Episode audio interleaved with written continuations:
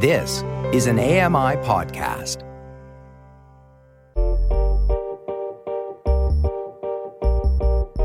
I'm Dave Brown, and this is a podcast version of AMI's morning show, Now with Dave Brown. Catch the live broadcasts weekdays from 9 to 11 a.m. Eastern on AMI Audio and AMI TV.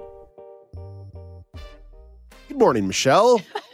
Hi, Dave. How are you? I'm well. Always nice catching up with you. Michelle, let's start with a story that emerged on Friday. Nunavut declared a state of emergency. What's happening with the water shortage in Iqaluit?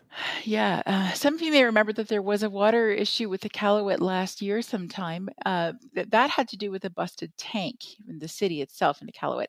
This is a different situation. This is more of a climate change related one. What's happening there now is that one of the main arteries that feeds Lake Geraldine, which is the primary water, water reservoir for Iqaluit, is at the lowest level it's been at for 40 years. And if it stays this way and water levels don't improve, they won't be able to get enough water into Lake Geraldine before the river freezes over for the season. So that's a bit of a problem, as you can imagine. And this is why uh, last week, actually, no, sorry, the week before, it, the city of Iqaluit declared a state of emergency. And then on Friday, the territory of Nunavut followed suit. And now what it's trying to do is finding a way to get, get these permits and all kinds of regulatory hoops to jump through. But they're seeking permission basically to start funneling more water into that other artery that feeds Lake Geraldine in order to get the water levels up is there any sense of like what that what that plan looks like? Is that is that uh, is that tankers? Is that jets? What what is what is moving water from one source to another look like, or a diversion question. look like? It's quite a good question, and I don't have a lot of answers at this point. Um, one of my colleagues was chasing this all weekend and hoping to get some answers. Uh, they're under a two-week time frame, so the, the turnaround has got to be relatively quick in political terms. Uh, but we weren't able to get any answers, and we don't have any new developments to report at this point. Okay. But uh, you better believe that CP will be watching this one very closely. Yeah, following along on this one very very closely for sure. Yeah. Michelle, let's turn to another story. It's about stigma surrounding mental health treatment using psychedelics. But let's start. What's the background on this? Yeah, so the background on this is that psychedelics, drugs of all kinds, as a lot of us knew growing up with messaging in the war on drugs era, um, that was a big part of my childhood messaging for sure. Uh, that was a pretty blanket message that covered all kinds of drugs uh, and, and, took them all sort of as, as, one main thing. So stimulants, opioids, psychedelics, uh, all kinds of things were kind of lumped in together there's now a, a, bit of a pushback on this and a lot of researchers are saying you know what? This was this was faulty messaging back in the 60s before the war on drugs campaign really kicked off. There was a lot of interesting research being done on efforts to decrim- uh, excuse me to to use psychedelics to treat things as re- as diverse as depression and anxiety and, and addictions and a number of things and they're saying that they're hoping to see this kind of thing come back, um, to have that research pick up again, and also reduce some of the stigma around psychedelics themselves. And where they're getting uh, some hopeful messaging on that is because of a pilot project that I believe we've talked about on the show before in BC, where they're going to try and decriminalize certain quantities of drugs. Uh, that are for, for, recreational use. There's like hard number limits on what the, those possession limits would be, but that is something that's going to get underway early next year. So they're hoping that because of efforts like the BC pilot projects and some of the other conversations happening, uh, people might take a bit more of an interest in psychedelics and their other purposes. Yeah, there's a lot of research going on in British Columbia. There's research happening in Nova Scotia and Montreal, particularly mm-hmm. around uh, the use of mushrooms as a mental health and medicine and medicinal tool. But Michelle, I always think when we talk about any kind of drug story and stigma, the fact is there's just a portion of the population that's always going to have that stigma, and you kind of just need to push through without them. Uh, yeah, I mean. It's it's always a, a, tricky issue. There's a lot of discourse on on drugs and drug use that, and it goes beyond psychedelics even too, right? Like all conversations that have been happening around harm reduction sites. A lot of that has to grapple with with stigmas that have taken very firm root in recent decades. Yeah. But you're right. There's a ton of really interesting research, not just in Canada, but internationally around the use of psychedelics for mental health and addiction treatments.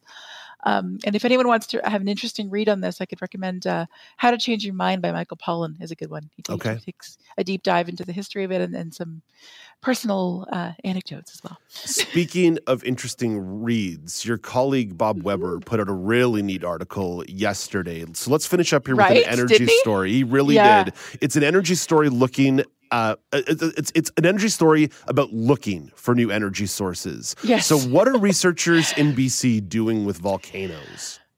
Uh, Bob Weber, for those who don't know, is a longtime CP veteran whose whose jam basically is taking science stories and writing them in a really accessible way. And this article is a great example of this. What's going to happen with, is with a volcano called Mount Cayley. Uh, it's in BC. It's not that far from Whistler, and it's technically part of the same chain of volcanoes as Mount St. Helens and some other better known ones outside of Canada. What scientists are hoping to do is perform what they're basically directly comparing to a CAT scan on this volcano. They want to use a number of techniques to try and get a sense of what this volcano is like inside and outside. And then they want to be able to harness that for geothermal energy, uh, because apparently, I didn't know this. Uh, Canada has a number of geothermal energy exploration efforts underway, but it's the only country uh, in, in a certain group of it that isn't actually producing any yet. So they're hoping that with Mount Cayley, with this volcano CAT scan, as they're calling it, they might get closer to doing that. It's it's tricky when you're working with volcanoes to try and harness Uh, energy, yeah. right? Your accuracy, yeah, like your accuracy needs to be really good. Um, as a point of comparison, the the, sci- the main scientist that Bob interviewed for this article was saying that they need to have about a 50% success rate with this kind of thing uh, as, as a target, Mhm. whereas oil and gas uh, only need to be right one in seven times. So Okay. uh, that's an interesting point of comparison there. So they're they're hoping that by doing this CAT scan, they'll have a much better sense of where to target their efforts and really maximize their success rate with that drilling. This story fascinates me uh, on so many levels. One, from purely a facetious point of view, uh, let's not anger the volcanoes. Last thing we need to do is to wake up dormant volcanoes. That's number one. Number two, can't we just wait to go to a gas station and fill our car up with lava? Like this is going to be exciting times, you know. These forget these electric car charging stations. We have lava stations now. It's so funny. A, a lot of people, according to the scientist, and I, I guess I hadn't really thought about it, but a lot, there is a bit of a perception there isn't much volcanic uh, activity in Canada. hmm and perhaps there isn't. I mean, Mount Cayley itself has actually, you talked about dormancy, it's been dormant since the 1700s. so it's been a while since it produced any, but there's still a ton of heat.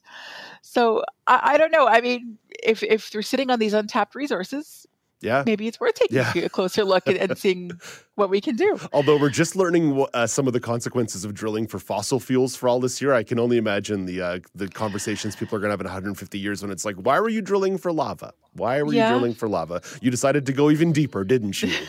And it's uh, anyway. No, I'm, I'm being facetious because I think any of these For kind of renewable projects are really interesting ideas. And the article that Bob wrote was phenomenal, and it was it was trending on some of the big social, uh, some of the big news sites yesterday. I think it was like the sixth or seventh story down on CTV.ca. Uh, .ca. so it, cool. it definitely got a lot of traction yesterday. Yeah, no, Bob has a real skill for for boiling these science concepts and projects down into really plain, clear language. It's it's, it's great to see, um, and and it's worth noting that like there's no, we're not even close to the drilling stage yet. The, the CAT scan really, really is the preliminary step uh, that will perhaps then determine whether or not they even go ahead with it. Michelle, But the very fact that they can perform a CAT scan on a volcano was kind of wild. it's Like, very cool. Well, Michelle, thank you for having a segment that was overflowing with information. Wah, wah. An eruption My of pleasure, news. Dave. An eruption of news Oh, with Michelle McQuigg. We will. and I'm out. and you're gone. Bye, Michelle. Talk to you on Friday. Have a great week, everybody. You've been listening to Now with Dave Brown. Hit the subscribe button on any podcast platform and leave us a rating and a review.